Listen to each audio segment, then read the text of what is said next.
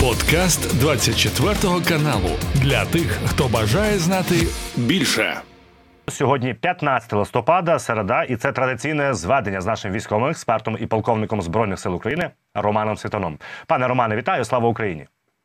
Героям слава бажаю всім здоров'я.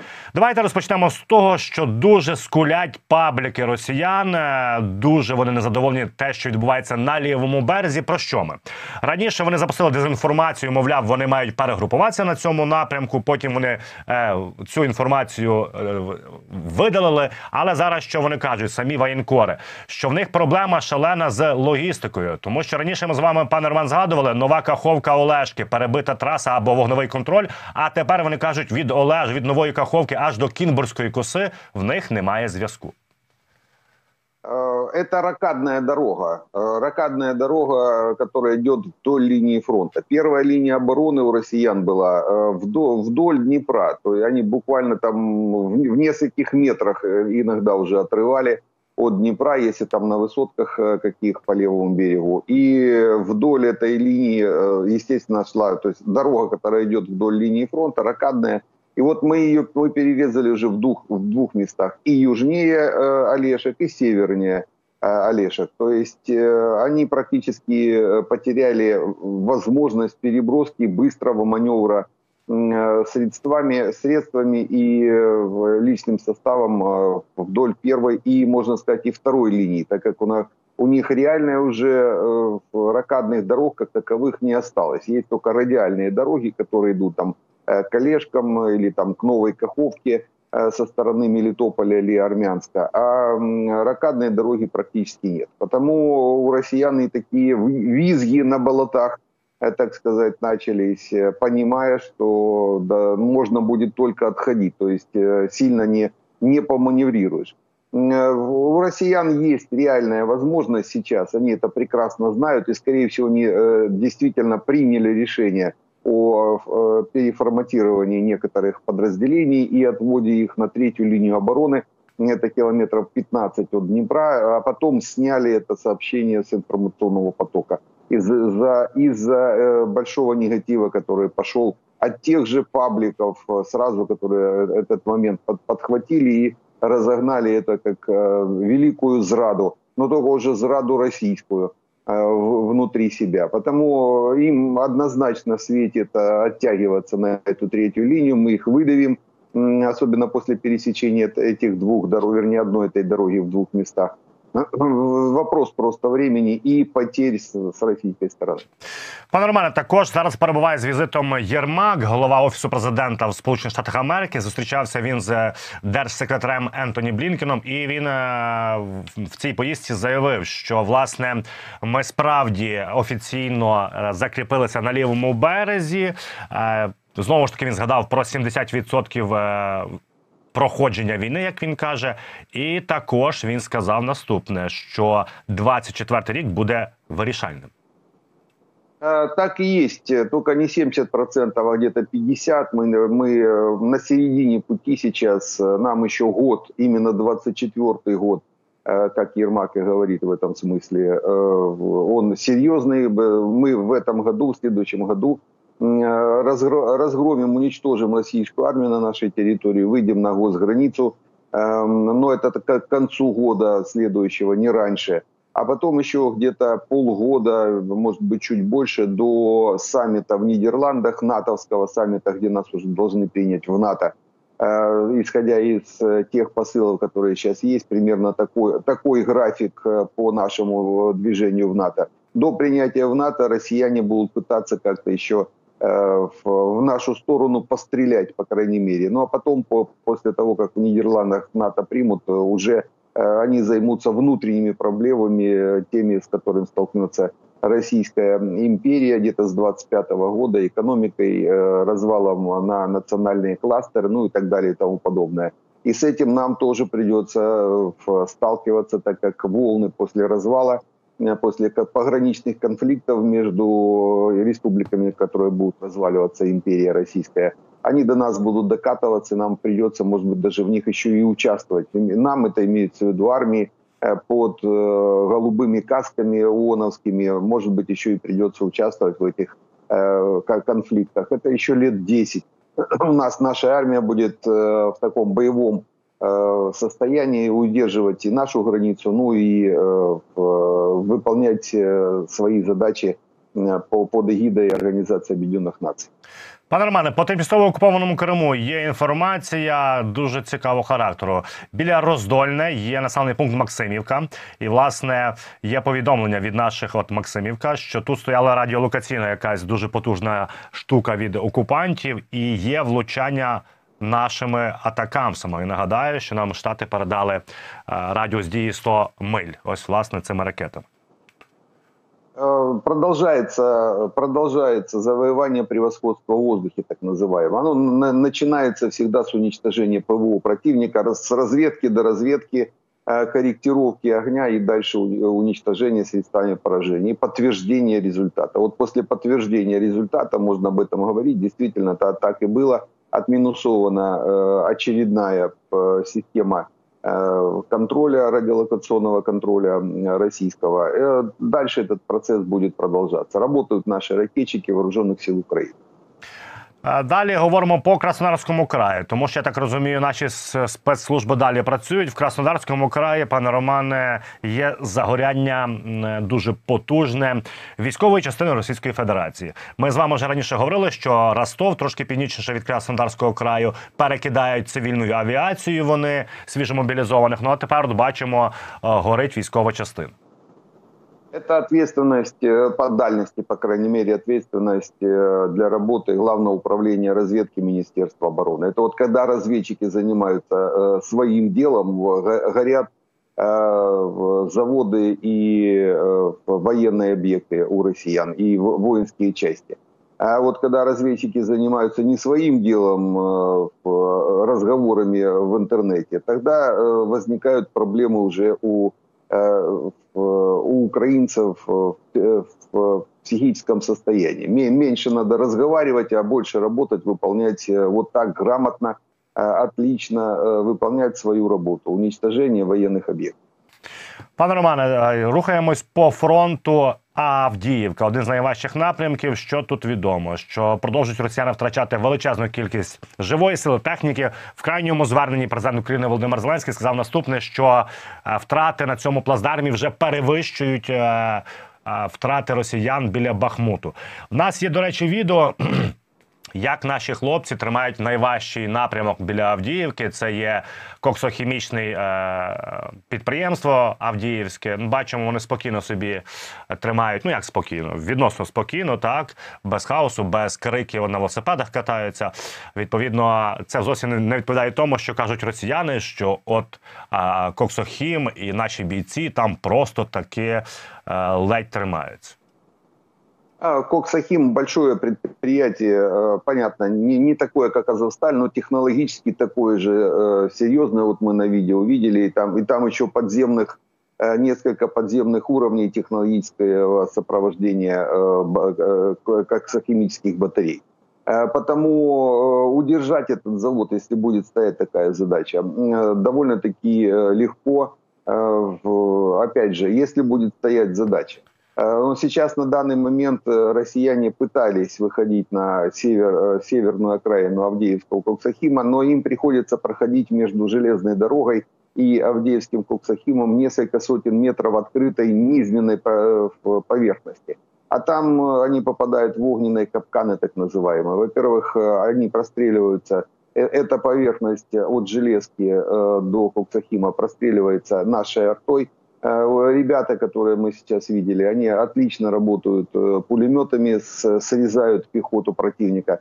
Э, техника, она сейчас не идет, грунт влажный, нереально выйти с помощью техники. Потому между Авдеевским Копсахимом и рубежом отсечным железной дорогой там такой полигон смерти для россиян. И они выдвинуться просто не могут. Они пытались несколько раз, но ложились практически все на этом полигоне – и перестали даже на данный момент, почему сейчас себя хорошо э, наши, в принципе, на Авдеевке не чувствуют, на Авдеевском Комсахе, они уже перестали эти э, атаки выполнять, сейчас сдвинулись чуть севернее, э, в район Степового и из Красногоровки в сторону Степового, в сторону Бердычей. То есть это сейчас основная задача. Это с севера они пытаются окружить Авдеевский, Авдеевский гарнизон. И с юга, со стороны Водяного, тоже пытаются на север двигаться навстречу. Но там такие же, такая же самая проблема. Они выходят из, через железную дорогу, переправляются, железка Очеретина, Авдеевка – и тут же попадают на э, такие э, плацдармы, э, хорошо простреливаемые пулеметами, э, э, при, пристреленные минометами, ну, естественно, артиллерии, которая стоит в очереди. Пане Романе, також відомо, що на Авдіївському напрямку знову збили су 25 і це вже восьмий подібний е, літак, ліквідований росіянам з 10 жовтня. Тобто за місяць ми ліквідували майже десяток літаків. Э, старый самолет, хороший э, штурмовик, э, ну, абсолютно не, не способен противодействовать уже новейшим системам зенитно-ракетных комплексов, новейшим зенитно-ракетным комплексам и ПЗРК, особенно группам, которые знают и выходят в определенный тыл с трубами, с, с теми же стингерами – Стингер его заваливает э, в 3 секунды. То есть, по, по большому счету, это уже расходный материал у россиян. Их у них осталось чуть больше сотни этих самолетов. Они решили э, ими э, всеми практически по э, их использовать э, и в качестве расходников в том числе. То есть э, здесь единственная проблема у россиян летный состав.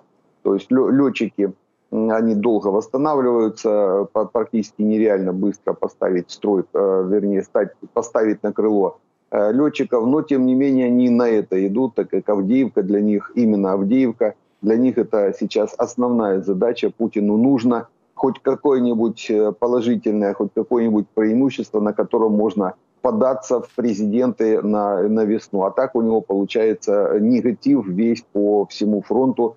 Э, так как э, российские войска, даже, даже там, где они пытаются наступать, несут страшнейшие потери, а в тех местах, где мы развиваем э, наступательные действия, россиян не отходят.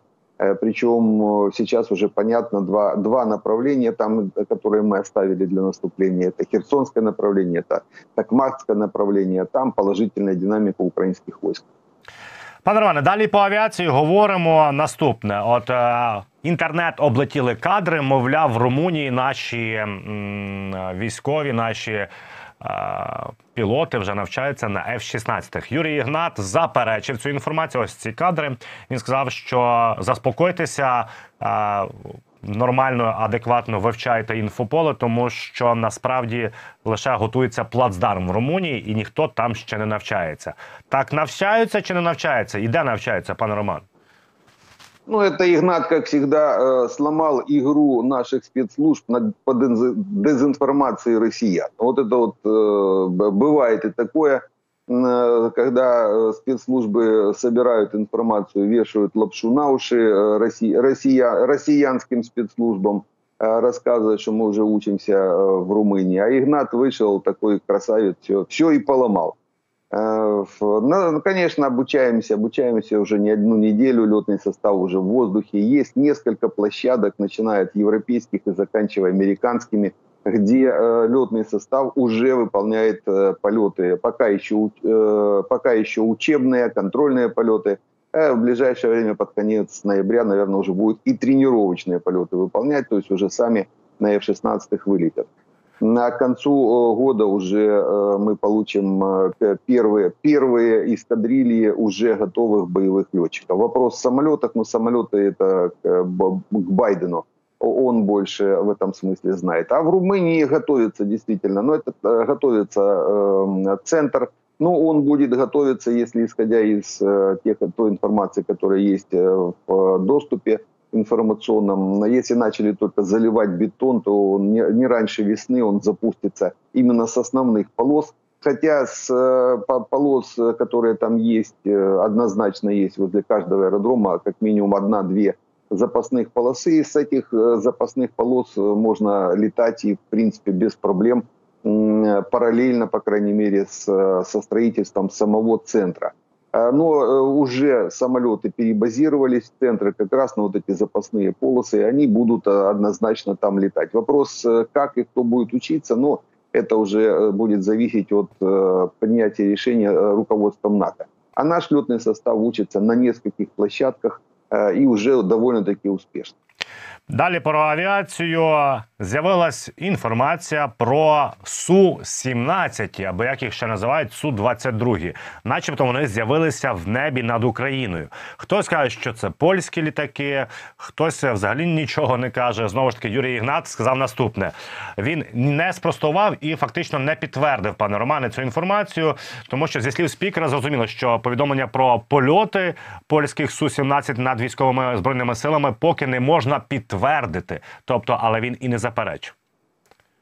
Ну, это старые самолеты, это так называемые, это первые, наверное, самолеты, которые производились в Советском Союзе с махающим крылом, мы так их называли, потом пошли Су-23 э, с, с, с крылом изменяемой стреловидности, так называемой. Там по, по, по полу, половину полуплоскости двигается в зависимости от скоростей и режима полета на посадке Э, выдвигаются. То есть, э, в принципе, хорошая машина, она больше полусотни лет летает. Э, и она нам бы точно помогла выполнять разные задачи, включая, кстати, даже работу некоторыми, некоторыми натовскими ракетами. То есть если эти самолеты были модернизованы под пилоны, переделаны под Э, натовские ракеты, они легко могут э, поднимать их, сбрасывать. Э, ракета сама уходит, там управлять ракетой не нужно. Для ракеты главная первая разгонная ступень. Все равно, кем, кто это будет и что это будет. И Су-17 или там Су-22, это, он точно подойдет.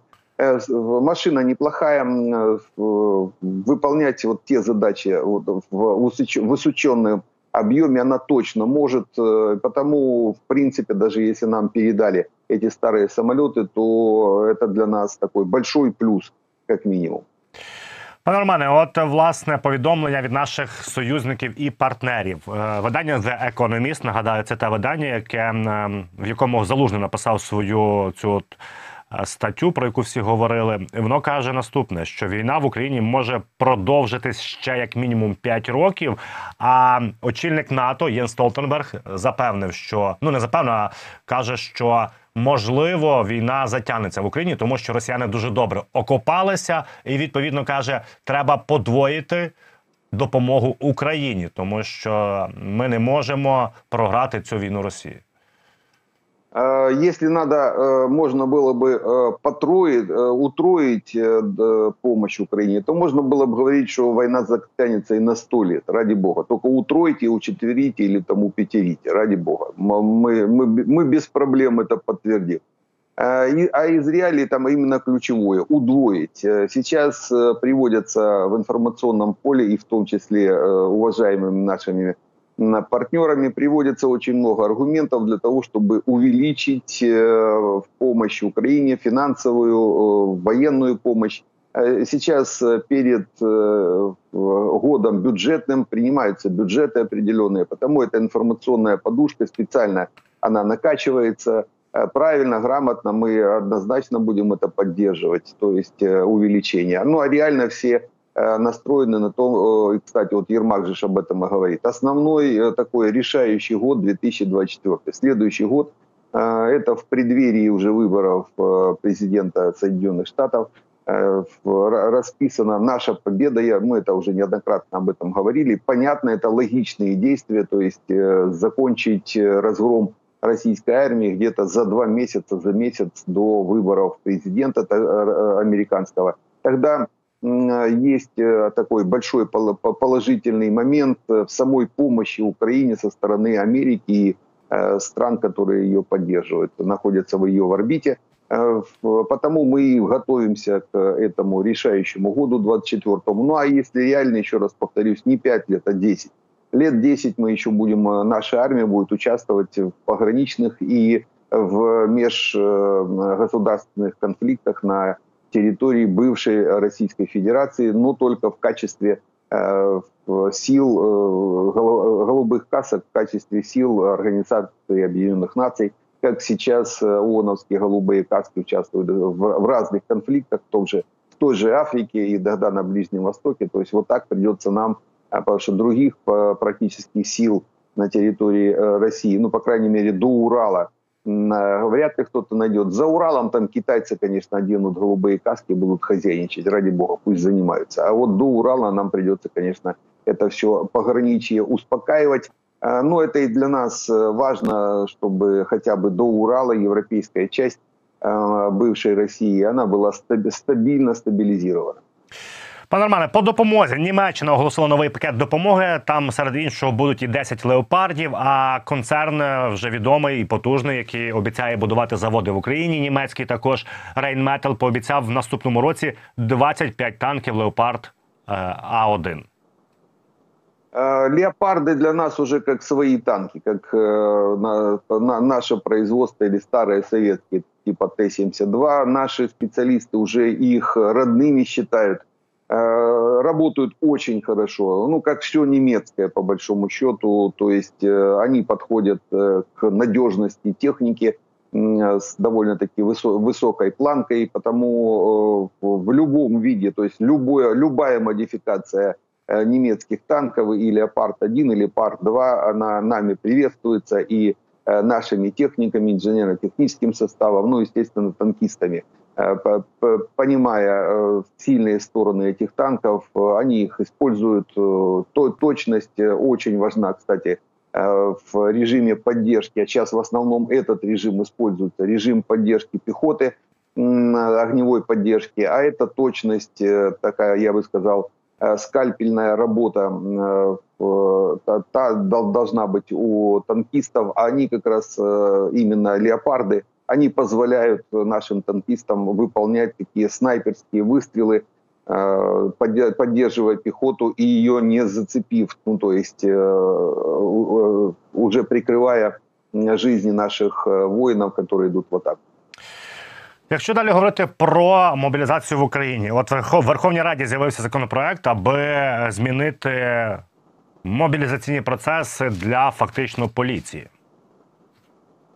Э, мы об этом с вами где-то как минимум с полгода говорим. Э, одна, один из механизмов, вернее, наверное, единственный сейчас, единственно правильный, грамотный, единственно возможный механизм э, в ротации наших военнослужащих, которые уже полтора, больше полутора лет на линии фронта, это привлечение правоохранительных систем, вернее, правоохранителей для выполнения такого рода задач. Они на данный момент закрыты так называемым спецучетом, до них э, военком, военкомы добраться не могут из-за этого спецучета. Но это э, несколько сотен тысяч высококвалифицированных военнослужащих, э, которые по несколько лет, десятков лет обращаются с оружием. Они прекрасно понимают систему управления. Она одинакова, практически система подчинения и так далее и тому подобное. Все, что связано с некоторыми армейскими Э, с некоторыми армейскими э, нюансами э, правоохранители лучше еще, я бы так сказал. Ну, так сложилось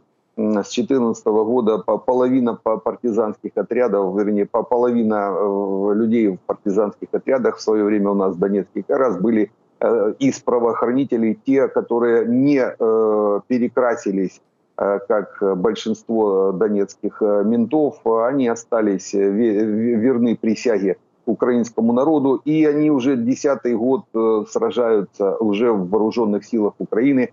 И вот мои сослуживцы с 2014 года э, в полицейские, это милиция была, э, уже получили военное звание в составе вооруженных сил Украины, отлично работают, то есть это очень хорошие военнослужащие. Потому привлекать правоохранителей правильно, грамотно – и чем быстрее, тем лучше. Ну и в общей, э, так сказать, парадигме уже перехода от, от совковой э, системы военкоматов э, к, допустим, рекрутинговым центрам, которые тоже уже начали запускаться, ну, по крайней мере, уже есть эта информация, что готовятся запускать рекрутинговые центры. Как раз в это время, в переходный период, именно привлечение снятие спецучета с правоохранителей, привлечение силовиков для выполнения боевых задач э, освободит, э, то есть снимет проблемы с набором ну и даст возможность нашим воинам Э, которые уже очень долго на линии фронта, отдохнуть. Это очень важно, как раз в такой ротационном режиме. Ну, э, сейчас этот проект только будет, э, будет приниматься или рассматриваться там комитетами Верховной Рады, потом на самой Верховной Раде. Надо просто ускорить все эти процессы, чтобы он опять не лег куда-то кому-то в шухляду Э, и он потерялся. Важно держать его в таком інформаційному э, внимании, як мінімум. Пане Романе, і по Криму очевидно, що не все так добре в Росіян, тому що є повідомлення про те, що вони відміняють всі заходи аж до нового року. От у нас є скрін. Власті Крима рішили відказатися від масових мероприятий в честь нового нового года і Рождества. Все таки бачимо, ми їх тримаємо на хорошому вогневому контролі. Ну, с Крымом у россиян не сложилось, я бы так сказал, э, мягко. Все сейчас понимают уже прекрасно во всем мире, э, что освобождение территории э, Украины оккупированной начнется с Крыма. Херсонская область уже началась, то есть уже больше половины области освобождено. Левый берег мы сейчас начинаем освобождать. А реально, то есть уже будет освобождаться именно основная часть будет освобождаться с Крыма.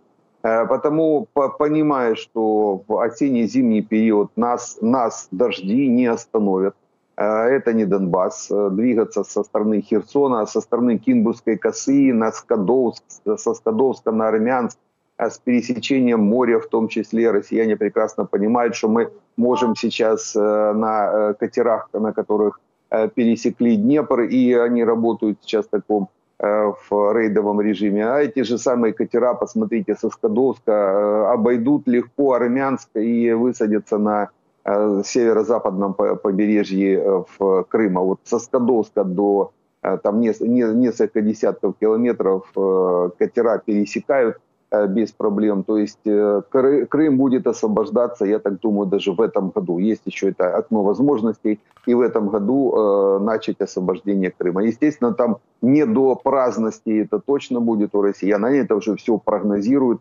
и изначально даже отсекают такого рода возможность. Э, скорее всего, им э, сейчас надо будет думать, как э, покидать э, Крым.